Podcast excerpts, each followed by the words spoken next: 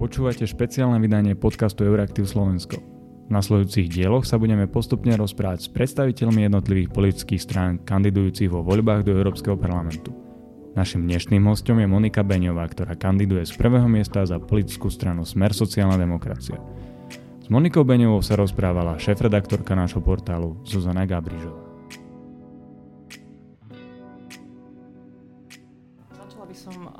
Minulý týždeň sme aj my zverejňovali, bol taký prvý prieskum k možným teda výsledkom eurovolieb, ktorý sa špecificky pýtal práve voličov, ako by volili v eurovoľbách. Smer tam vyšiel prvý, hneď druhá strana najúspešnejšia by mala byť Kotleba SNS. Čo hovoríte na tento prieskum? Bude podľa vás nejakým spôsobom relevantný? Mohla by som teraz sebecky povedať, že sa poteším, keď Smer bude prvý, ale samozrejme, že tí pravdepodobne 14 poslankyne a poslanci, ktorí postupia z týchto volieb, bude veľmi dôležité ich zloženie. Pretože tie ostatné obdobia, ktoré sme strávili v Európskom parlamente, ukazujú, že poslanci, ktorí majú nižšiu výkonnosť alebo ktorí nemajú predstavu o európskych témach, nám vlastne vôbec nejakým spôsobom v tom balíku slovenských poslancov nevedia pomôcť, čo je veľká škoda. Ja som hovorila aj e, nedávno e, s pani Nikolsonovou o tom, že by sme si hneď po voľbách mali urobiť také pracovné stretnutie a porozprávať sa o tom, kto má akú predstavu o akých frakciách, v jednotlivých frakciách o výboroch. Pretože bolo to aj teraz veľmi citeľné, že v niektorých výboroch, kde by sme boli bývali, potrebovali aspoň niekoho, sme nemali nikoho a v niektorých výboroch sme boli zase zbytočne duplicitne a, a boli tam aj na hranici, tak, takže nás tam bolo zbytočne veľa. Tak ja by som veľmi si želala, keď to môžem takto povedať, aby vo voľbách do Európskeho parlamentu postupili najmä také poslankyne a poslanci, ktorí majú úprimný záujem niečo aj v Európskom parlamente robiť, čo si teda o poslancoch Lesena sa nemyslím najmä z toho dôvodu, že takou ich silnou témou je, že nechcú byť v Európskej únii. A, a to som mala možnosť sledovať 15 rokov na strane UKIP, ktorá vlastne tých 15 rokov využila na to, aby vyvolala tú absolútne nečitateľnú situáciu, ktorá v súčasnosti je vo Veľkej Británii, že, že ich predseda bývalý uh, Nigel Farage tam vystupoval uh, veľmi protieurópsky a, a dnes vidíme, že množstvo z tých vecí, ktoré hovorili, boli klamstvá, že Veľká Británia je vo veľmi komplikovanej situácii, tak keď hovoríte o tom, že teda zvolenie aj takýchto poslancov by nejakým spôsobom oslabilo aj tú slovenskú delegáciu v Európskom parlamente, a to ma nejak privádza do te, k otázke, ktorú možno aj niektorí europoslanci riešia. Viem, že sú na to rôzne názory aj, aj medzi slovenskými poslancami, že ako to vy vnútorne cítite, že či zastupujete e, výlučne slovenských občanov vo svojom mandáte pri výkone svojho mandátu, alebo sa cítite zástupkyňou širšieho nejakého takého voličstva naprieč, naprieč mm, Ja si myslím, že u mňa je absolútne vyvážený vzťah toho, že som členkou Progresívnej aliancie socialistov a demokratov a snažím sa teda samozrejme eh, prenašať aj tieto témy aj na aj na územie Slovenskej republiky k nám domov a zároveň som samozrejme reprezentantkou Slovenskej republiky. A nie sme v tomto ničím výnimoční funguje to tak proste naprieč jednotlivými mm. frakciami, aj tými, ktoré nazývame štandardné, kde vidíme, že pri dôležitých hlasovaniach, ako bola napríklad smernica o vysielaných pracovníkoch, sa poslanci nemeckí absolútne dokázali zhodnúť na tom, že túto e, smernicu budú veľmi vehementne podporovať a budú sa zasadzovať o to, aby prešli všetky tie pozmeňovacie návrhy, ktoré boli pre nich dôležité. Takže vždy samozrejme e, reprezentujete aj tú krajinu a, a vždy tým spôsobom reprezentujete aj názory občanov tej krajiny. Na čo za svoj tento posledný mandát, keďže už máte za sebou niekoľko, ste tak špecificky najviac hrdá? Čo vám urobilo najväčšiu, najväčšiu radosť? Najväčšiu radosť mi urobilo asi to, že sa začali konečne eh, reflektovať aj témy, ktoré trápia povedzme našich občanov. A bola to najmä dvojitá kvalita potravín. Bola to téma, s ktorou sme prišli už v roku 2014 a som veľmi rada, že kolegyni Sehnalovej, ktorá práve pracuje vo výbore pre vnútorný trh a ochranu spotrebiteľa, sa podarilo prísť aj s návrhom správy, ktorú schválila Európsky parlament. Samozrejme, že dnes sme v trošku inej situácii, pretože to, čo pripravila komisia a členské štáty, je veľmi bezzubé a nejakým spôsobom to nezabezpečuje to, o čo nám išlo primárne v roku 2014 a to je naozaj to, aby sa dvojitá kvalita potravín neuplatňovala v rámci členských štátov, aby sme tu mali naozaj jednotný trh v zmysle, že všetko má byť byť teda pre všetkých eh, eh, občanov v jednotlivých štátoch rovnako kvalitné. Ďalšia taká dôležitá oblasť bola, že sme veľmi pokročili v ochrane životného prostredia. Naozaj práve toto legislatívne obdobie bolo veľmi silné, čo sa týka ochrany životného prostredia. Podarilo sa nám sfinalizovať a prijať Parížský dohovor, podarilo sa nám začať veľkú tému a to sú plasty. A akým spôsobom budeme do budúcnosti nakladať s plastami. A prichádzajú úplne nové témy, ako sú biopaliva druhej generácie, čo je podľa mňa takisto veľmi dôležité, pretože biopaliva prvej generácie priniesli aj to, že mnoho pôdy, ktorá bola úrodná, ktorá mala slúžiť vlastne na pestovanie bežných plodín, ktoré sa používali v potravinárstve, bolo, bolo použitých práve na pestovanie plodín, ktoré sa používali do, te, do tých biopalív prvej, prvej generácie. Takže toto je takisto veľmi dôležité. Podarilo sa nám prijať konečne správu o ochrane kvality vody a o tom, že každý občan členského štátu má mať zabezpečenú kvalitnú vodu. Kde sme na tom trošku slabšie, aj keď aj tam sme urobili obrovský pokrok od toho roku 2015 najmä je riešenie migračnej politiky, kde už sa teda konečne dospelo k nejakým rozhodnutiam, aké budú tie nástroje, ktorými Európska únia chce spoločne riešiť migračnú politiku, ale samozrejme táto téma bude čakať aj budúci parlament. Uh-huh. A, tak bolo toho veľa. No. Jasno. Možno by som nadvezala na tú dvojitú kvalitu potravín. Keď sme sa aj my dve naposledy stretli na jednom podujatí, tak e, boli také dve témy, ktoré, myslím, že aj vy ste to pomenovali, že ktoré môžu byť takým zdrojom istej nedôvery alebo pocitu krajiny alebo občanov druhej kategórie. Jedna bola teda táto téma dvojitých potravín a druhá bola indexácia prídavku na deti v Rakúsku. E, Európska komisia na obe z, toho, z týchto dvoch otázok alebo problémov nejakým spôsobom zareagovala. Z vášho pohľadu teda aj vzhľadom na to, čo ste povedali o dvojitej kvalite tá reakcia je nedostatočná. Podľa mňa je nedostatočná, pretože sa tam podarilo cez rôznych lobbystov a teraz ja vnímam lobbystov ako súčasť, e, aktívnu súčasť proste príjmania legislatívy, pretože e, v európskych inštitúciách máme e, lobbying upravený, takže lobbysti, čo sú najmä obchodné siete, obchodníci a tak ďalej, tým sa podarilo dostať do tohto návrhu, ktorý komisia poslala do Európskeho parlamentu. Aj žiaľ Bohu, musím to povedať, za vydatnej pomoci členských štátov štátov ustanovenia, ktoré vlastne ako keby odporujú tomu, čo sme chceli touto smernicou dosiahnuť. A, a nám išlo v prvom rade o to, aby, aby spotrebiteľ, teda nehovoríme občan, aby spotrebiteľ nebol klamaný, aby nebol zavadzaný a pritom v návrhu, ktorý práve minulý štvrtok e, výbor pre vnútorný trh žiaľ Bohu schválil je, že obchodník, respektíve výrobca, ak dokáže odôvodniť, a pritom tam nie je napísané špecificky, že čo znamená to odôvodnenie, ak dokáže teda odôvodniť, tak môže byť v rovnakom obale. Aj dokonca bez uvedenia toho, že ide o iné zloženie, takéto výrobky ponúkať. Takže to mi príde ako veľmi nefér zo strany členských štátov a zo strany komisie, že takýto návrh do parlamentu poslali. A reakcia na tie rakúske, rakúskú indexáciu prídavkov? Reakcia na rakúskú indexáciu je momentálne taká, že pred dvomi týždňami v útorok rakúska vláda poslala odmietavé stanovisko na návrh pani komisárky Thyssen, aby Rakúsko vlastne vrátilo legislatívu do pôvodného stavu, pretože ide skutočne o veľmi zásadné porušenie. A predpokladám teda, že komisia sa teraz obráti buď na Súdny dvor Európskej únie, alebo z môjho pohľadu by mohla využiť aj článok 258, pretože ide svojím spôsobom aj o porušovanie pravidiel. Takže e, článok 258 zmluvy o fungovaní Európskej únie veľmi jasne hovorí, kedy komisia môže začať konanie za porušovanie a ja dúfam, že, že toto bude jedno, jedno z tých opatrení. Uh, nakoniec Slovenská republika toho bola teraz tiež uh, predmetom, keď sa, keď sa vlastne komisia obratila na Slovensko a žiadala práve v zmysle e, tohto konania, aby sa upravili zákony, ktoré boli prijaté tiež pre obchodné reťazce. Za posledný, e, posledný rok bol na Slovensku vnútropoliticky veľmi teda turbulentný pod vplyvom tých e, udalostí, ktoré, ktoré nastali. Aj v dôsledku nich Európsky parlament vyslal na Slovensku viacero, viacero delegácií. Niektorá riešila právny štát ako taký, niektorá riešila podvody s agrodotáciami na Slovensku. Vidíte v takýchto monitorovacích misiách, ak sa, ak sa takto správne volajú, zmysel ako nástroj Európskeho parlamentu? A určite taký... áno. Monitorovacie misie sú určite veľmi dôležitou súčasťou, aj keď samozrejme bude úplne fér, keď povieme, že monitorovacia misia Európskeho Európskeho parlamentu a ani správa, ktorú následne Európsky parlament príjme, nemá žiaden právny, právny presah na, na členský štát, kde sa táto misia konala.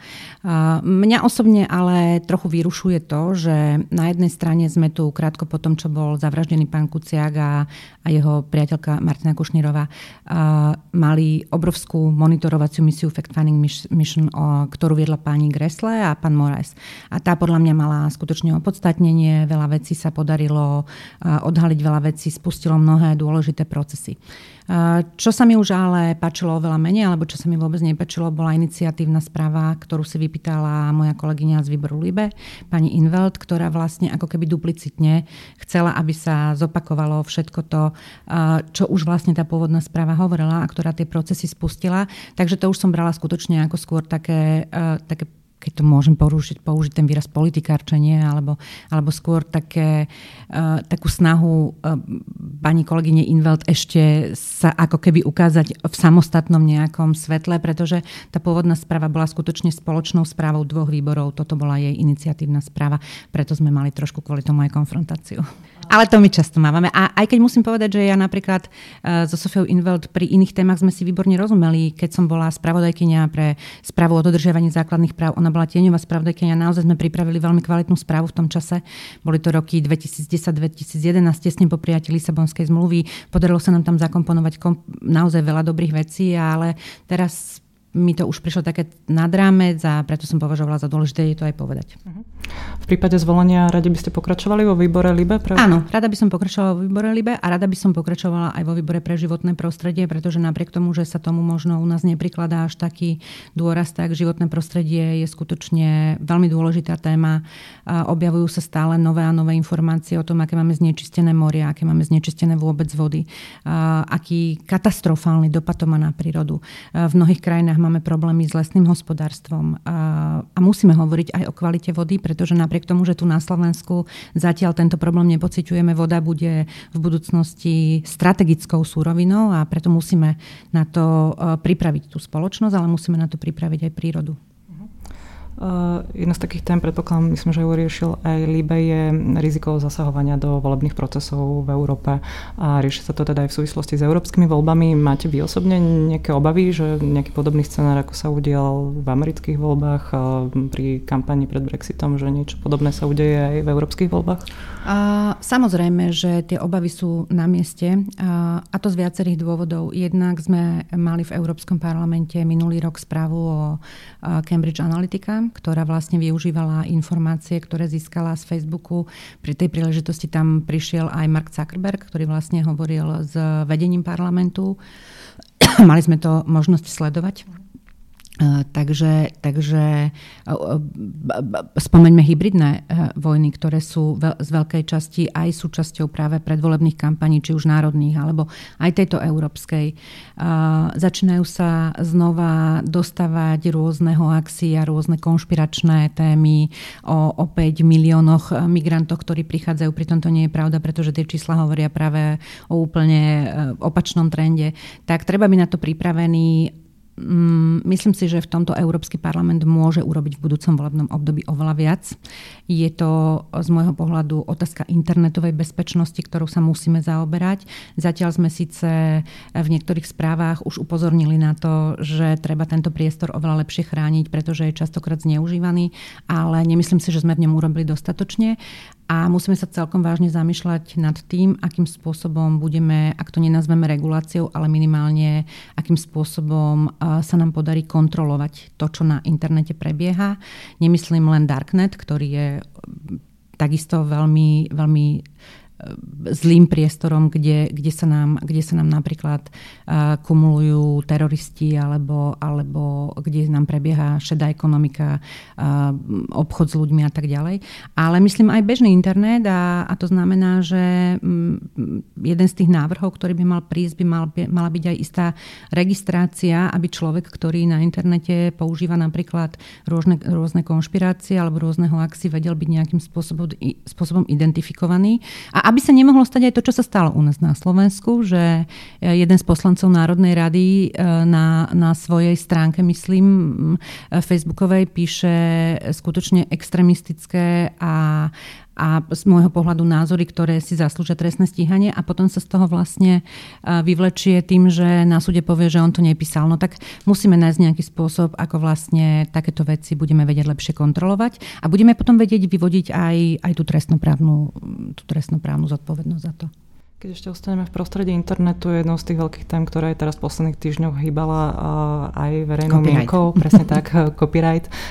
Ak sa nemýlim, vy ste v hlasovaní o tej celkovej legislatíve hlasovali proti. Áno. Prečo?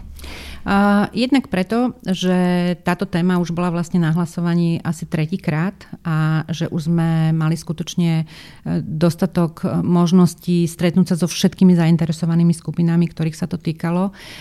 Viem, že takou najaktívnejšou na Slovensku bola práve asociácia zastupujúca umelcov a tvorcov, ktorí teda si veľmi želali, aby táto smernica e, bola prijata v takom znení, ako bola predložená. To znamená aj vrátanie článkov 11 a 13 Uh, na jednej z konferencií, kde som bola, zaznela taká veľmi e, vtipná poznámka, že o, o mnohých tých umelcoch by dneska už nikto ani nevedel, keby e, neboli ich príspevky takto dostupné. Takže aj to je jeden z názorov. No ale ja si myslím, že, že práve tá 11 a 13 mala taký ten presah, ktorý veľmi znevýhodní užívateľov, znevýhodní povedzme aj niektoré portály, ktoré chcú priniesť tú informáciu, ale ak by e, platil ten nový systém, tak žiaľ Bohu by, by takúto informáciu ten spotrebiteľ buď nedostal, ale alebo by bola spoplatnená nejakou čiastkou, ktorú, mm, ktorú by si možno nie každý mohol dovoliť tieto články, dajme tomu, sa podarilo ich hlasovanie nejak oddeliť a možno ich zamietnúť. Ale už sa to nepodarilo. Už sa to nepodarilo. Už môžeme sa teraz debatovať o tom. Bol tam taký návrh, máte pravdu, lebo viem, že vy to dobre sledujete a pozorne.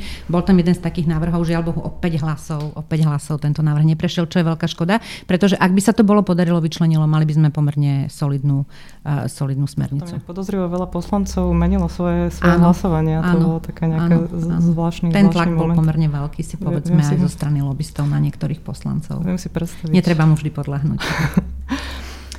Pred nejakým časom bola v Európskom parlamente taká zaujímavá nelegislatívna správa, ktorá riešila um, pracovné procesy v Rade EÚ.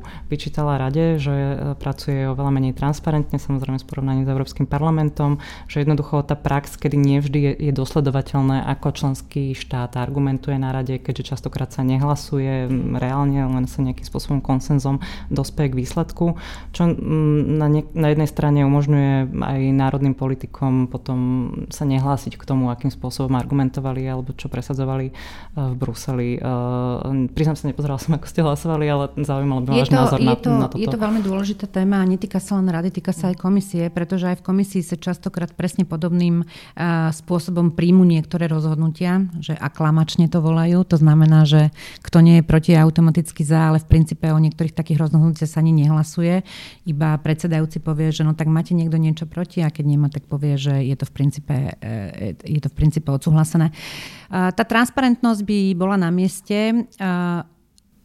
Aj keď zase na druhej strane treba povedať, že um, ja som nikdy nemala problém dohľadať si uh, rozhodnutia povedzme našich zástupcov zo Slovenskej republiky v nejakej oblasti. Čo mne chýba oveľa viac ako, ako transparentnosť už samotného hlasovania je, že poslanci Európskeho parlamentu, a teraz budem hovoriť opäť za Slovensko, lebo reprezentujem Slovenskú republiku, nie sú do toho procesu prizvaní aktívne zo strany vlády. Ak si vezmeme, že do, do koreperov chodia ministerskí úradníci, ja sa nepotrebujem stretnúť s ministrom, ministerkou alebo štátnym tajomníkom. Mne by celkom stačilo komunikovať s tým úradníkom, pretože naozaj a teraz budem hovoriť aj za kolegyňa a kolegov, my v princípe dostaneme nejakú pozíciu, ktorá už je vyjednaná krátko pred hlasovaním od nášho stáleho zastúpenia, ktoré nám teda občas pošle, ak ide o niečo pre nich dôležité, alebo ak teda dostanú zrejme impuls ministerstva, že informujte poslancov, tak nám už len napíšu, že ako máme hlasovať a nemáme hlasovať, čo ja osobne nepovažujem za korektné, pretože my poslanci Európskeho parlamentu sme jediní priamo volení v európskych inštitúciách, takže zo strany, zo strany ministerských úradníkov by som očakávala, aby tá komunikácia prebiehala v príprave toho procesu. A myslím si, že by to bolo dobre pre Slovensko a poviem to na takých dvoch príkladoch. Marakešská zmluva a istambulský dohovor. A poviem to preto, že obidve tieto, obidva tieto dohovory vyvolali obrovskú antireakciu a podľa mňa opäť len preto, že nebola zvládnutá komunikácia v prípravnom procese. Že v čase, keď Miro Lajčák v OSN pripravoval Marakešský kompakt sa to volá. Hovoríme o globálnom kompakte. Áno, presne tak. Mhm. Tak tak nevyužil možnosť komunikovať s poslancami Národnej rady, pretože to museli odsúhlasiť národné parlamenty, tak nemuseli, ale u nás toho taká téma vznikla, že museli a že sa to dostalo až do Národného parlamentu, ale že nevyužil teda svojho štátneho tajomníka, ktorého má zo SNS, že nevyužil uh, možnosť uh, pozvať si predsedov parlamentných uh, frakcií, parlamentných uh, klubov sa to volá v Národnej rade a že im nevysvetloval v priebehu toho procesu, že, ta, že to, tá, tento návrh je o tomto, o tomto, o tomto a rieši vlastne takúto oblasť. Keby... Pardon, úprimne si myslíte, že je to výsledok zlej komunikácie? Viete čo? Úprimne si myslím, že keby to prebehlo, tak nemôže mu nikto vyčítať to, čo mu vyčítali v tej následnej uh, katastrofálnej debate, ktorá prebiehala na Slovensku. Pretože by vždy mohol povedať, že prepačte, pán poslanec alebo pani poslankyňa, ale váš predseda vášho poslaneckého klubu sedel na rokovaní, kde som to vysvetloval a predseda vášho poslaneckého klubu k tomu nič nepovedal. Mo- mohol aspoň sa snažiť potom posunúť tú tému do roviny, že tí, ktorí to dneska kritizujú, sa neozvali v čase, keď sa ten materiál pripravoval. No a toto mi chýba vlastne pri tej vašej otázke vo viacerých témach, že, že nezaujíma ma ani tak, ako transparentne hlasoval môj e, zástupca z niektorého ministerstva, zaujíma ma ten proces prípravy na to hlasovanie. Spomenuli ste aj tú e, Európsku komisiu o tom, že ona tiež e, rozhoduje aklamačne.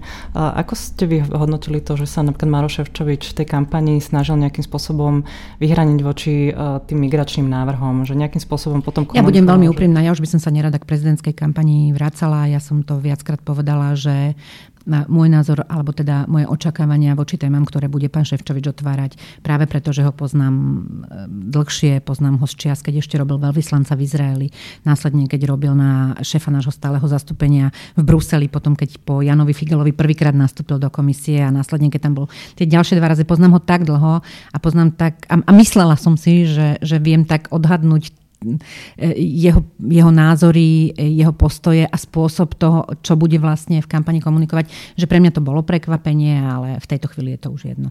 Dobre, e, ďalšia taká vec, ktorá tiež čiastočne súvisí s tou uh, s transparentnosťou rady a členských štátov je, máme tu teraz momentálne taký až už epický boj o šéfa Európskej, Európskej prokuratúry. uh, sedíte teda v jednom z odpovedných Áno. výborov a teda Európsky parlament je veľmi silno stojí za rumunskou kandidátkou a kdežto teda rada má iný názor, podporuje francúzského kandidáta. A Európsky parlament naozaj veľmi silno tlačí a jeden z tých argumentov je aj to, že mm, rada nejakým spôsobom e, vybrala alebo zatiaľ hlasovala tajným, tajným spôsobom, bez hearingov, tak ako sa to udialo e, v Európskom parlamente. E, to znamená, ako vy vnímate tento spor? No, ja som v prvom rade veľmi rada, že v 2016 roku e, Slovenská republika urobila obrovský kus práce v rámci predsedania rady na to, aby Európska prokuratúra vznikla. Podľa mňa je to jeden z najdôležitejších orgánov do budúcnosti, ak sa skutočne podarí prepojiť dobre spoluprácu Európskej prokuratúry s OLAFom. A ak skutočne budú vybratí dobrí ľudia, a teraz sa dostávame k tomu, aj na tej národnej úrovni, ktorých teda budú nominovať členské štáty, tak to môže byť naozaj veľmi efektívny orgán. Na druhej strane uh, treba veľmi otvorene povedať, že Rumunsko má výhrady k pani Kvešiovej. Uh, má k nej výhrady, ktoré pravdepodobne môže spôsobovať to, že, že bola veľmi aktívna v boji práve proti korupcii uh, v Rumunsku. Ale je to jednoducho výhrada členského štátu. A tu sa vlastne dostávame k tomu systému. A ako, ako fungujú výbery, ako fungujú hearingy na komisárov, na Európskeho prokurátora a tak ďalej. Ak si vezmeme európskych komisárov, tak keď členské štáty navrhnú dezignovanému predsedovi komisie e, svoje nominácie, prichádzajú do jednotlivých frakcií a tam vlastne pre, prebehnú tie hearingy a ak Európsky parlament s niekým nesúhlasí, predseda Európskej komisie musí žiadať členský štát o výmenu. Stalo sa to aj v minulosti. Teraz sa to ako keby obratilo že Európsky parlament súhlasí, rada má nejakého svojho nominanta alebo svojho mm, preferovaného kandidáta a Rumunsko nesúhlasí. No a, a to je vlastne o, o tom, že ako teda sa budeme pozerať na fungovanie pri takýchto výberoch. Že či budeme súhlasiť s tým, že vždy, keď niektorá z tých, z tých zainteresovaných strán bude mať nejakú výhradu, tak budeme hľadať nejaký konsenzus na to, koho zvolíme. Alebo teda, či si iba my v Európskom parlamente môžeme vždy postaviť hlavu. Je to no, možno taký, taký výrazný rozdiel medzi eh, teda nomináciou komisárov a v tomto prípade je, že ona nepotrebovala nomináciu národného štátu, že ten, ten proces nevyžaduje tú národnú nomináciu a že možno to má nejaké svoje opodstatnenie práve pre, eh, pre takéto eh, prípady. Um, Máte možno nejaké ešte v súvislosti s, s Európskou prokurátorou signály, že by my sme mali mať nejaké problémy možno z, nie, nie, nemám, nemám vôbec žiadne mm. takéto signály. Nie. Okay. Um, dobre, um, spomenuli ste istambulský dohovor, mm. tiež veľká téma aj, aj na Slovensku. Ženské témy je niečo, čím sa zaoberáte aj v Európskom, v Európskom parlamente. Takisto aj kultúrno-etickými otázkami, hoci teda viem, alebo som teda čítala, že... Za, zamerne, som to, zamerne som to dala do toho programu, pretože sa obávam presne toho, čo sa stalo v, vo voľbách prezidenta Slovenskej republiky alebo v prezidentských voľbách, že hovorilo sa o témach, na ktoré samotný budúci prezident tomto prípade prezidentka, nemá až taký vplyv, čo sa týka e, tvorby legislatívneho rámca. A navyše e, v rámci Európskej únie je jednoducho veľmi striktne povedané, že kultúrno-etické otázky sú v kompetencii členských štátov Európskej únie. A ja odmietam v predvolebnej kampani vytvárať priestor pre rôzne e, pseudonázory a pre rôzne pseudostrany a vťahovať do predvolebnej kampane témy, ktoré sa nejako rozhodnutí Európskeho parlamentu netýkajú a nepatria medzi európske politiky.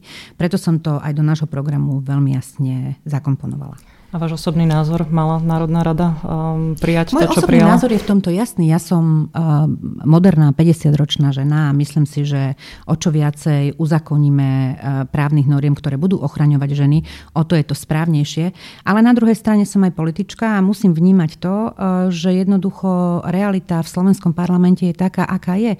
Nemôžem sa tváriť, že nie som súčasťou slovenskej politiky napriek tomu, že som v, v Európskom parlamente a toto sa naozaj týka tak takmer všetkých tém, ktoré, ktoré sú zahrnuté pod tým kúzelným názvom, že kultúrno-etické otázky.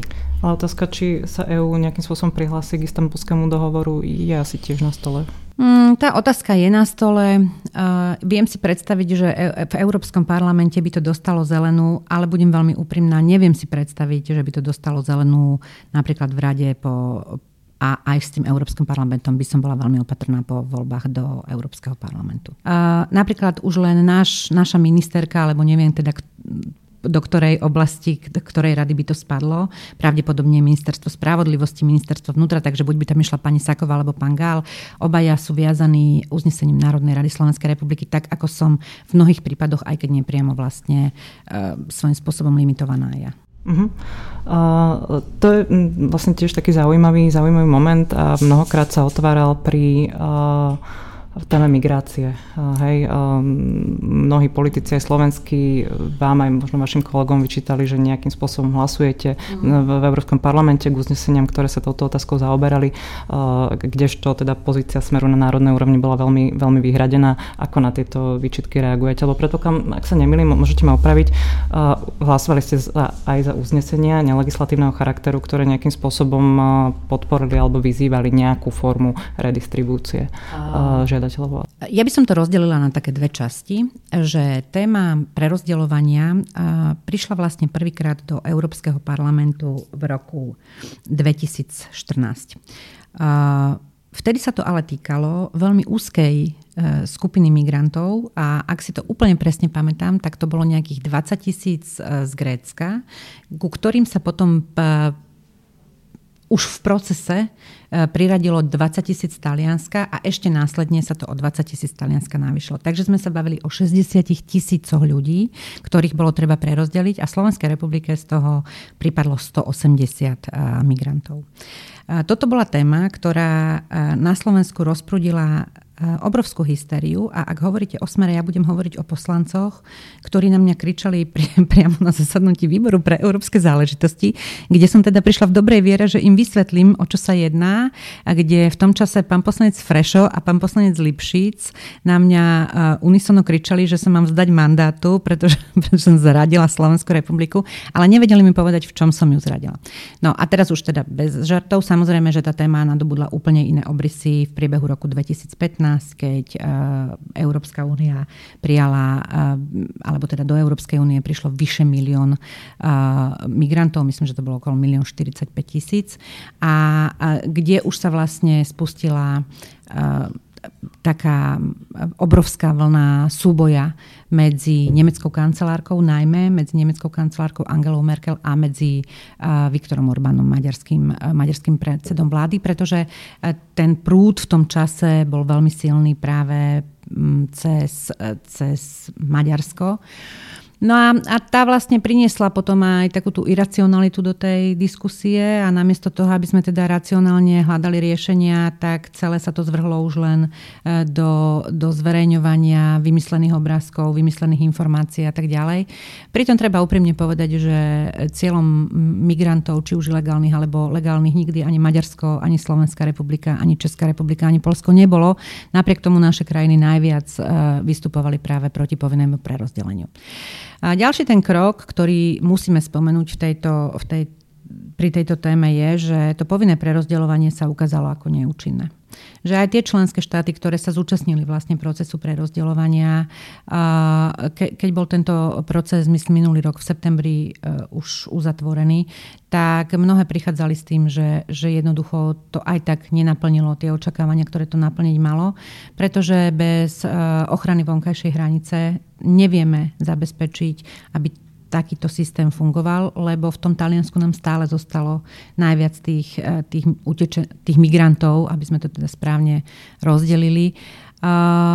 Ale zase na druhej strane tu máme aj pozitívny výsledok, že z toho v roku 2015 milióna 45 tisíc nám to dneska kleslo na 137 tisíc. No tak to je osemnásobný e, pokles migrácie.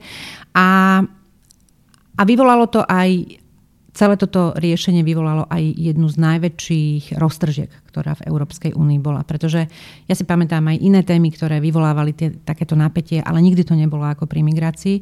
Tak môj návrh je, že aby sme hľadali tie riešenia, ktoré sú priechodné, aby sme, aby sme neponúkali riešenia, ktoré proste vieme, že nie sú priechodné, pretože tie práve využívajú najviac tie, tie rôzne extremistické prúdy, extremistické zoskupenia a vezmeme si realitu, aká je. No, ešte v roku 2015 e, sme nemali v Národnej rade Slovenskej republiky LSNS a ani Nemecko nemalo pred ostatnými voľbami na úrovni Bundestagu e, AFD takú, ako ju má v súčasnosti.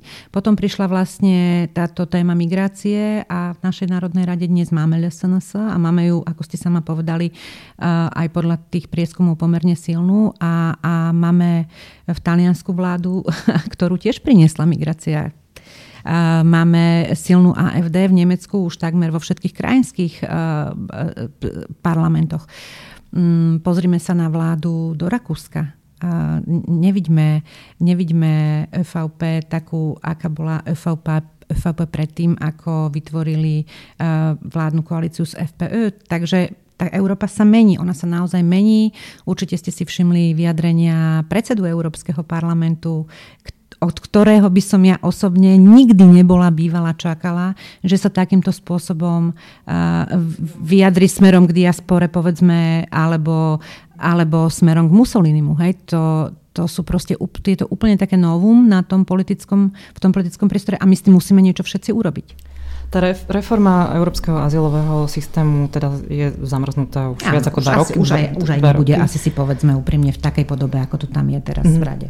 Mm-hmm. Už aj nebude. Um, teda myslíte si, že sa ani nebude v dohľadnej dobe, ako viete nejak naprojektovať budúcnosť meniť Dublinské nariadenie, ktoré je tým neuralgickým bodom celej tej uh, reformy? No, ja, ja sa domnievam, že pokiaľ ešte aj súčasťou Dublinského nariadenia bude, uh, bude prerozdeľovanie na základe nejakého povinného princípu, tak nebudeme mať ani reformu Dublinského dohovoru a, a takisto by sme si to mali úprimne povedať, no, lebo to, že to tam leží na tej rade už rok a pol, to predsa nič nerieši. A tie azylové procedúry prebiehajú tak či tak. A, takže teraz ako veľmi úprimne treba povedať, kým tam bude toto opatrenie, tak to proste cez radu neprejde. Keď to neprejde cez radu, tak aj tak budeme musieť pristúpiť e, k nejakému novému dokumentu. Dobre, poďme od migrácie k, k téme ochrany právneho štátu mm-hmm. v Európskej únii. E, Európska komisia vydala nejakým spôsobom nejaký diskusný dokument, nazvime to tak. Na stole už aj špicen kandidát európskych ľudovcov dáva nejaké návrhy na to, ako by nový alebo upgradeovaný systém monitoringu a snahy o nápravu, ak nejaký členský štát zlyháva, mohol vyzerať. E, nejaký návrh preložil Belgicko a Nemecko. Z vášho pohľadu, kam by sa Európa v tomto mala, mala uberať? Sú želateľné nejaké možno aj mm, silnejšie nástroje na európskej úrovni? Z môjho pohľadu nie sú želateľné. Nie sú želateľné preto, lebo za tých 15 rokov v Európskom parlamente vidím ten trend, kam sa to celé posúva. A ten trend je taký, že každá, každé ďalšie vypočutie Viktora Orbána v Európskom parlamente mu prináša vyššie percentá v Maďarsku. Ten trend je taký, že každá nová a nová kritika voči Polsku, Slovensku alebo už aj spomínanému Maďarsku len posilňuje extrémistov v tých krajinách. Vôbec nie je ten dosah taký, ako možno tí, ktorí ho navrhovali, predpokladali. Takže môj návrh je taký, aby Európska komisia oveľa viac komunikovala s týmito krajinami. Máme zatiaľ v zmysle článku 10 začaté vlastne konania proti dvom krajinám, práve proti Maďarsku a proti, proti Polsku, ale tá komunikácia tam prebieha. Ja som veľmi náchylná veriť tomu, že po voľbách do Európskeho parlamentu aj Fides bude ústretovejší eh, k rokovaniam s Európskou komisiou práve v tej téme, ktorá, eh, ktorá sa týka eh, zákona, Serešovho zákona, alebo tak nejak si to nazvali, a, že sa bude hľadať, a že sa bude tiež snažiť hľadať tú racionalitu, pretože pretože Viktor Orbán chápe, že pre Maďarsko nie je iná možnosť ako byť členským štátom Európskej únie. On si to zase uvedomuje. Druhá vec je, akú navonok hrá tú stratégiu. Mieste, že mu EPP pozastavila členstvo? Bolo to na mieste. Smer mal tiež pozastavené členstvo v čase, keď vytvoril vládu z HZDS a z SNS. To sú to sú také tie legitimné nástroje, ktoré vlastne parlamentné frakcie v Európskom parlamente môžu využívať. My sme si vtedy požiadali o individuálne členstvo vo frakcii, takže naďalej sme boli súčasťou frakcie. Ale toto má podľa mňa opodstatnenie v porovnaní s tým, ak sa začneme celkom reálne baviť o tom, že krajine budú pozastavené finančné zdroje.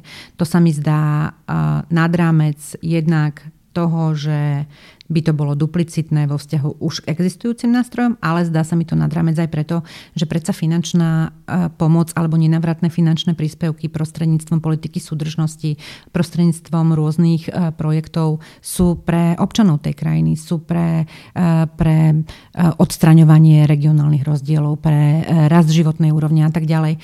A my nemôžeme finančné zdroje určené pre krajinu využívať na trestanie občanov, že si zvolili politikov, ktorí robia politiku, kde povedzme európske inštitúcie niektoré témy vidia inak. Nebolo by to, nebolo by to správne a naozaj absolútne sa, som ochotná sa s kýmkoľvek staviť, že by to viedlo len k nárastu extremistických strán. Mm, čiže nepodporíte to, Nie, tento nebudem, návrh? takéto mm-hmm. niečo nebudem podporovať mm-hmm. určite. A... Ale s tým odôvodnením, ktoré preto mám. Nie len tak, akože samoučelne. Aj v Európskom parlamente teraz nám kolegovi v rozhovor, rozhovore jeden zo špicen kandidátov Európskych zelených povedal na Margo tejto debaty o právnom štáte, že, že Európska komisia z jeho pohľadu bola k Polsku nespravodlivá. Má, máte tiež takýto pocit?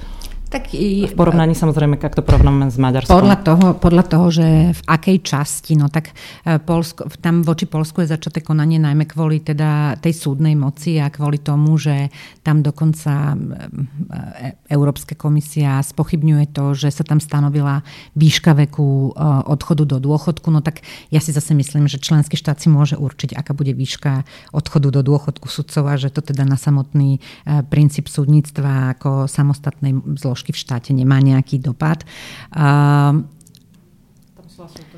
v jednom jednou zmenou vymenili veľkú časť sudcov jedným švahom. Viete, na to, je tiež, na to sú tiež rôzne názory, že, že napríklad mladá generácia aj u nás na Slovensku si myslí, že v princípe všetci tí e, starší sudcovia na 65 rokov by mali byť už vymenení novými. Nikdy neulahodíte 100% ľudí, ale samozrejme, že vždy musí byť zachovaná právna stránka každého takéhoto legislatívneho opatrenia a, a takisto medzi Európskou komisiou a Polskom prebieha v tomto veľmi otvorená diskusia, takže ja som presvedčená, že sa to riešenie nájde aj bez toho, aby sme sa tu vážne museli zaoberať materiálom o krátení štrukturálnych fondov. Ešte na Margo a hovorila o tom aj vaša kolegyňa Indvel v tej poslednej mhm. debate.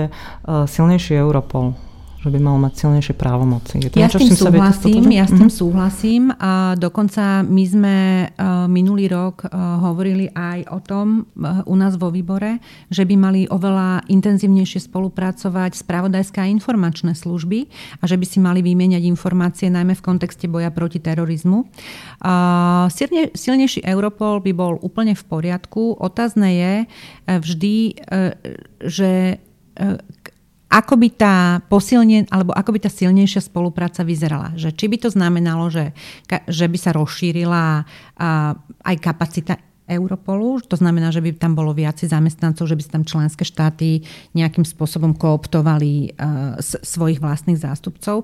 Alebo teda, že či by tá e, intenzita mala byť e, skôr na rozšírenie právomocí v rámci už nejakých konaní, že teda či by Europol mohol bez toho, aby ho prizval členský štát, vstúpiť do nejakého vyšetrovania a tak ďalej. Je to na diskusiu a musia si to zadefinovať najmä ministerstva vnútra, pretože pretože ich sa to týka najviac. Um, máme tu tiež na stole takú na Slovensku pomerne citlivú otázku a síce možnosť e, zavadzania hlasovania kvalifikovanou väčšinou do mhm. oblasti, ktoré sa dnes rozširujú jednohlasne, no, teda rozhodujú jednohlasne. A najmä teda sú také tri, tri oblasti a v rámci nich e, pri špecifických otázkach, pri daňových otázkach, pri zahraničnej politike a pri sociálnych otázkach. Viete si to pri niektorých e, z týchto tém predstaviť? Viem si to predstaviť absolútne pri témach, ako je, ako je zahraničná politika. A to vám poviem prečo, pretože Európska únia momentálne napriek úsiliu Frederiky Mogherini žiadnu zahraničnú politiku spoločnú nemá. Takže tam akákoľvek, akýkoľvek posun dopredu bude výhodný. A, väčšinové hlasovanie eh, naozaj v tejto chvíli neviem povedať, že na čom by sa vôbec aj väčšinovo vedeli členské štáty Európskej únie v oblasti zahraničnej politiky dohodnúť pretože v tomto si naozaj tie veľké krajiny robia absolútne samostatnú zahraničnú politiku, ktorá má častokrát presah aj do obchodnej politiky. Vidíme to najmä na Francúzsku, na Nemecku, na tých veľkých krajinách ako je Taliansko a tak ďalej, kde vysielajú svojich, e, svoje armády do konfliktných oblastí, kde chodia na samostatné rokovania s krajinami, kde teda my v Európskom parlamente tvrdíme, že treba dodržiavať ľudské práva a potom tam predstavitelia tých veľkých krajín idú a urobia si svoje obchodné dohody. Takže áno, urobme to v zahraničnej politike. Čo sa týka sociálnej politiky a, a, a, a ekonomiky. Môj názor je, že e, v sociálnej oblasti by sme mali oveľa viac pridať, pretože v tej sociálnej oblasti sme urobili veľmi málo. Samozrejme, ja rešpektujem to, že, že sociálnu politiku si viac menej koordinujú členské štáty, ale na druhej strane sama ste spomenali indexáciu rodinných e, prídavkov, čo je sociálna politika a kde by sme mali byť aktivnejší. A sú tu aj ďalšie témy e, Máme napríklad už spomínanú smernicu o vysielaných zamestnancoch. Tu si prijali západoeurópske členské štáty pre seba, veď treba to povedať otvorene, aby teda, a podporili sme ju, aby sme teda, aby sme teda ochránili, alebo aby sme bojovali proti sociálnemu dumpingu. Ale z môjho pohľadu sociálny dumping je aj to, keď európske podniky, ktoré majú svoje prevádzky v rôznych členských štátoch, dávajú absolútne rozdielne mzdy zamestnancom, ktorí robia tú istú prácu a vyrábajú tie isté výrobky. Takže ak sme my podporili podporili smernicu o vysielaných zamestnancov kvôli boju proti sociálnemu dumpingu. Toto je pre mňa ďalšia téma, ktorú musíme, ktorú musíme otvoriť a o ktorej musíme hovoriť. Alebo európska minimálna mzda.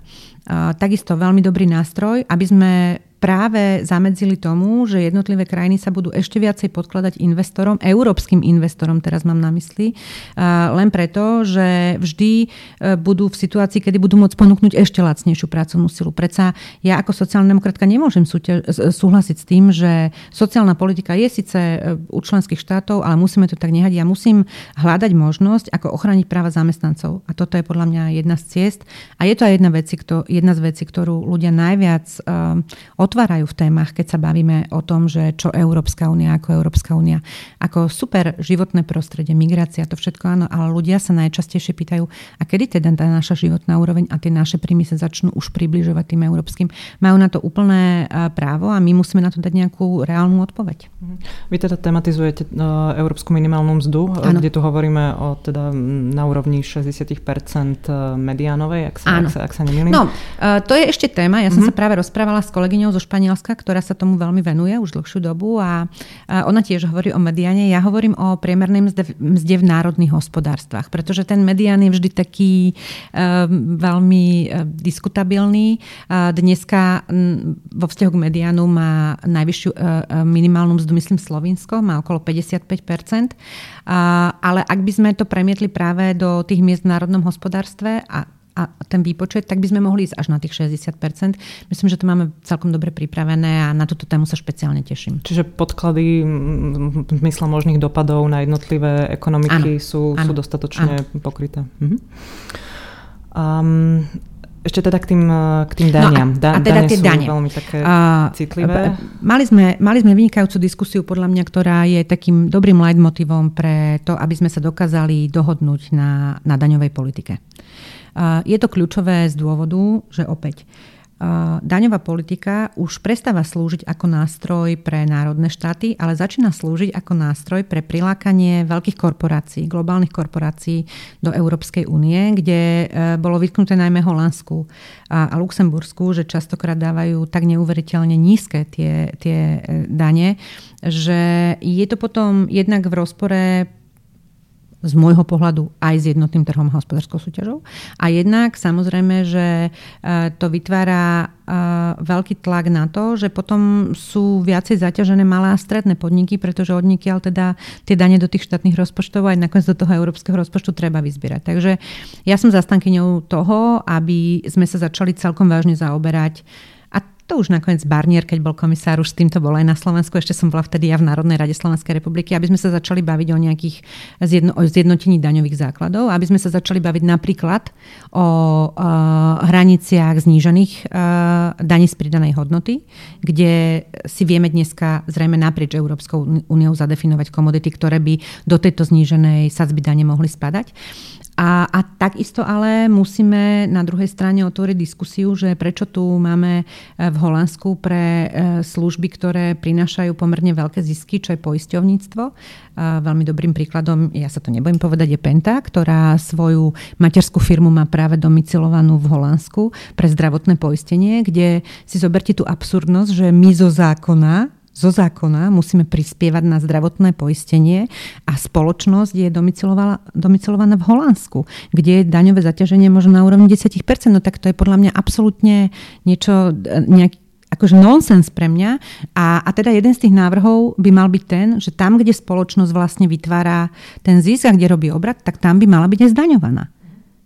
Že takéto kroky by ste, by ste teda podporili. A otázka ale zostáva, že či to hlasovanie aj v daňových otázkach kvalifikovanou väčšinou, či by pre vás bolo akceptovateľné. Lebo momentálne mnoho z tých Myslím, daňových viete čo, iniciatív nie, nie, je pre, pre, pre toto obdobie nadchádzajúce 5-ročné určite nie, uh-huh. pretože zatiaľ sme nič nepripravili. Uh-huh. Tak poďme sa zatiaľ baviť o tom, že využíme týchto 5 rokov na to, aby sme pripravili nejakú spoločnú časť, kde, kde budeme teda hlasovať a potom sa poďme rozprávať o tom, že ako tam mm-hmm. budeme hlasovať. Ale toto je také lámanie cez koleno, keď ešte ani nevieme, že na čom sa vieme dohodnúť, ale už budeme tvrdiť, že sa budeme dohadovať len kvalifikovanou nejakou časťou. To nemá zmysel žiaden. A rozpočet európsky, mm-hmm. budúci 7-ročný, bude o tom nový parlament rozhodovať. Je to pre Slovensko kľúčová otázka. Zaujímavý názov, neviem, či ste si to všimli, že e, rozpočet pre Úniu, ktorá chráni, posilňuje a obraňuje hej, sú to tieto poetické názvy. Um, Slovensko nejakým spôsobom rieši najmä to, že dochádza k, samozrejme k nejakým škrtom naprieč kapitolám v európskom rozpočte a logicky teda aj v kohezii a v polnohospodárskej politike. Um, dochádza k nejakým samozrejme aj zmenám nastavenia, pokiaľ ide o možno spolufinancovanie, tam neviem, či to je už dohodnuté, ale možno aj in, iný spôsob redistribúcie, ktorý by mal riešiť aj tzv. nové výzvy, okrem tých, uh, tých starých. Um, z vášho pohľadu bude v tom parlamente priestor na to nejakým spôsobom ovplyvniť uh, to nastavenie aj koheznej politiky, aj celkového rozpočtu smerom k k tým špecifickým pozíciám, ktoré no, Slovensko ja už zastáva? mám takú skúsenosť vlastne e, za celé tie roky, že kým nie je dohodnuté všetko, tak ešte nie je vôbec nič dohodnuté. Takže zatiaľ sa bavíme veľmi teoreticky o nejakých číslach, ktoré tu máme a o nejakom základnom prerozdelení. To prerozdelenie a tie čísla sú založené na vôli členských štátov sa dohodnúť na nejakej sume. Myslím si, že politika súdržnosti zostane zachovaná a ak aj tam pôjde možno znížená nejaká finančná čiastka, tak treba si ale potom uvedomiť, že sú tu predsa požiadavky na nové témy. Máme tu požiadavky, preto som na prečítala ten názov, na bezpečnosť a ochranu, ktoré si vyžadujú obrovskú časť nákladov. Máme tu požiadavku na nejaké nové, e, nové nástroje, ako sú vyloďovacie platformy, ktoré nebudú zadarmo a, a ktoré budú vlastne súčasťou veľkého balíka riešenia migračnej politiky. Takže ak členské štáty teda trvajú na tom, že migračná politika bude riešená takýmto spôsobom, tak potom do toho musí ísť samozrejme aj väčší počet zdrojov. Ja sa veľmi teším z toho, že Erasmus má navrhnutý trojnásobný rozpočet. Dúfam, že to aj prejde, pretože to je podľa mňa veľmi dobré opatrenie. A, a čo sa týka e, využívania peňazí na regionálny rozvoj napríklad, tam je dôležité, aby členské štáty nedávali tie sumy e, z brucha, ale aby naozaj povedali, že toto sú čiastky, ktoré vieme minúť toto sú čiastky, ktoré reálne vieme, že na to vedia pripraviť projekty a tam by zase mali vlády oveľa viacej spolupracovať s tou miestnou samozprávou, s regionálnou samozprávou, ktorá im vie dať najlepší uh, pohľad na to, že čo všetko uh, by dokázal absorbovať ten región a, a z akej, povedzme, kapitoly. Uvidíme, ako to dopadne. Potrebuje e, európsky rozpočet vlastné zdroje? Je to súčasť návrhu, že by mala, mala dostať nejaké vlastné zdroje? No, um, ako som povedala, musia sa dohodnúť najprv na tom, definitívne, že čo všetko bude z toho európskeho rozpočtu financované. Hmm. Ak to budú vlastné zdroje, budú to teda zdroje z nejakej európskej dane? Napríklad. To sú, je to z to sú, to sú veľmi vážne témy mm-hmm. a ja si myslím, že uh, tým pádom, ako náhle sa jasne zadefinuje, že vlastné zdroje budú zdroje z európskej dane, tak to členské štáty odmietnú. A vy ste veľmi skúsená v tomto, veľmi dobre viete, že to tak bude. E, potrebuje eurozóna svoj vlastný rozpočet? Nejakú, nejaká dohoda už, mm, Eurozóna hlavne potrebuje dodržiavanie pravidiel. Dohodníme sa na tom.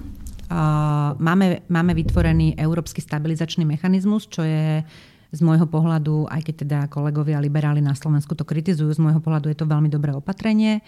Bol využitý, myslím, 5 krát zatiaľ. Je tam okolo nejakých 500 miliard eur, čo je, čo je samozrejme dobrá báza na to, aby, aby sa nám to podarilo uh, udržať uh, stabilné.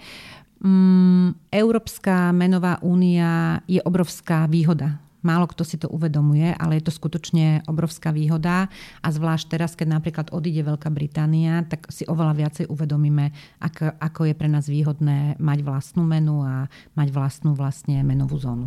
Mm-hmm. Um, poďme na záver možno k trochu zahranično-politickým mm. témam. Ste povedali, že teda členské štáty majú problém dohodnúť sa takmer na čomkoľvek. Áno. Jedna z takých vážnych vecí, na ktorej sa dohodli, boli sankcie proti voči Ruskej federácii. My tu na Slovensku teda diskutujeme v tejto súvislosti o všeličom, ale mám pocit, že napríklad nemáme zodpovedané to, či tie sankcie fungujú alebo nefungujú. Z vášho pohľadu fungujú? Tie sankcie fungujú. A to treba povedať úprimne. Fungujú najmä negatívne teraz oboj strane a, a to sa aj najviac zdôrazňuje, pretože tie sankcie nás zatiaľ nedoviedli k naplňaniu Minského dohovoru alebo Minskej dohody, čo bol ich primárny účel. Sankcie vlastne e, Európska únia zavadzala v čase, keď bolo evidentné, že Minská dohoda sa neplní a ona sa neplní. A ale aj tie sankcie máme také, také prapodivné. A najlepším príkladom toho, ako v Európskej únii vnímame tie sankcie, je, že nemecké konzorcium spolu s Gazpromom buduje Nord Stream pre strategickú surovinu. No tak ak máme sankcie, tak tie sankcie by mali postihovať najzávažnejšie oblasti a okrem tej diplomácie je to práve, sú to práve strategické súroviny. Že?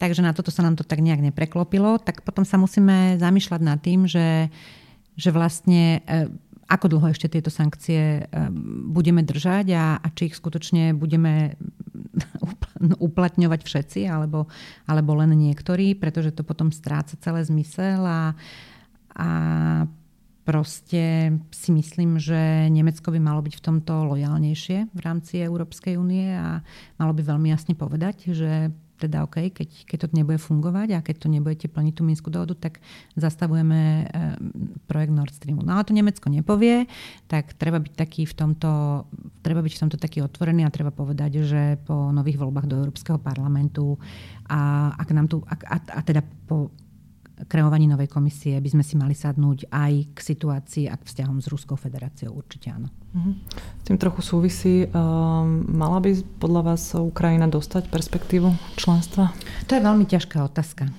Pretože srdce nám hovorí áno, ale rozum nám hovorí, že tá Ukrajina zatiaľ nerobí všetky tie kroky, ktoré by sme očakávali od nich a ja si pamätám tú slávu, keď sa podpisovala a schvalovala asociačná dohoda, ako sme si to prenášali z Európskeho parlamentu do Ukrajinského parlamentu. A odtedy sa vlastne situácia posunula akurát tým, že prezidentské voľby ide pravdepodobne vyhrať nejaký e, komik, čo síce môže byť akože pre e, ľudí neznalých e, alebo, alebo pre väčšinu ľudí to môže byť také vtipné, že komik ide vyhrať prezidentské voľby, ale ono to nie je také vtipné, pretože Ukrajina sa nachádza v situácii, kedy my tam potrebujeme partnera, ktorý je schopný viesť tie rokovania. A ja viem, že Petro Porošenko možno nie je najoptimálnejší politik a že sa s ním spája mnoho aj korupčných kaos, aj veci, ktoré, ktoré pre Európsku úniu nie sú priateľné, ale je to aspoň človek, s ktorým sme nejako dokázali viesť tú komunikáciu. Neviem si predstaviť, ako ju budeme eh, viesť s niekým, kto nemá vlastne ten, to politikum žiadne v sebe. Takže v tejto chvíli určite nie, budem úprimná. Určite nie, aj keď ešte raz srdce hovorí áno, určite si to ľudia na Ukrajine zaslúžia, ale ten rozum hovorí, že, že toto nie je ten proces nie, nemôže takto fungovať. Mm. A inak veľmi dobrým príkladom je medzi nami Turecko. Na podobnú že, notu chcela som sa opýtať. Teda tá, euforia, sa... tá euforia pri Turecku bola obrovská. Ja si pamätám, keď som pred 15 rokmi došla do Európskeho parlamentu, to bola obrovská euforia, najmä zo strany Francúzska a Nemecka. Áno, rýchlo, všetko. No a vlastne tá vlna zase Dnes už sa nerozprávame teda o tom, že či Turecko áno, ako nie, Hej. ako teda ešte pred tými možno 15 Hej, rokmi áno, nie, no. a, ale že či zastaviť alebo nezastaviť prístupové rokovania. Zase, môj osobný názor, ja by som nezastavovala prístupové rokovania, ale čo by som určite urobila, by bol nejaký deadline, kedy by som povedala, že pozrite, buď to urobíte do tohto obdobia, alebo si podajme ruky, povedzme, že takto to proste nechcete. My bez toho, aby ste to všetko splnili, vás nevieme prijať do Európskej únie, podajme si ruky, budeme mať nejaké jak to volajú teraz tak, že privilegované partnerstvo. Mm. No tak budeme mať privilegované partnerstvo a ako pre mňa najväčším adeptom pre, pre proces rozšírenia, aj keď fakt neviem, či to stihneme v tomto 5-ročnom období, je naozaj Západný Balkán. Myslím si, že ten je najlepšie pripravený zo všetkých tých pohľadov, ktoré v rámci kodanských kritérií musí krajina splňať. Tento podcast vyšiel vďaka podpore Európskeho parlamentu. Ďalšie naše podcasty nájdete na stránke www.euraktiv.sk lomka podcasty, dennom newsletteri našho portálu Euraktiv Slovensko alebo si ich môžete vypočuť na platformách SoundCloud, Podbean, Apple Podcasty, Google Podcasty, Stitcher alebo v streamovacej službe Spotify.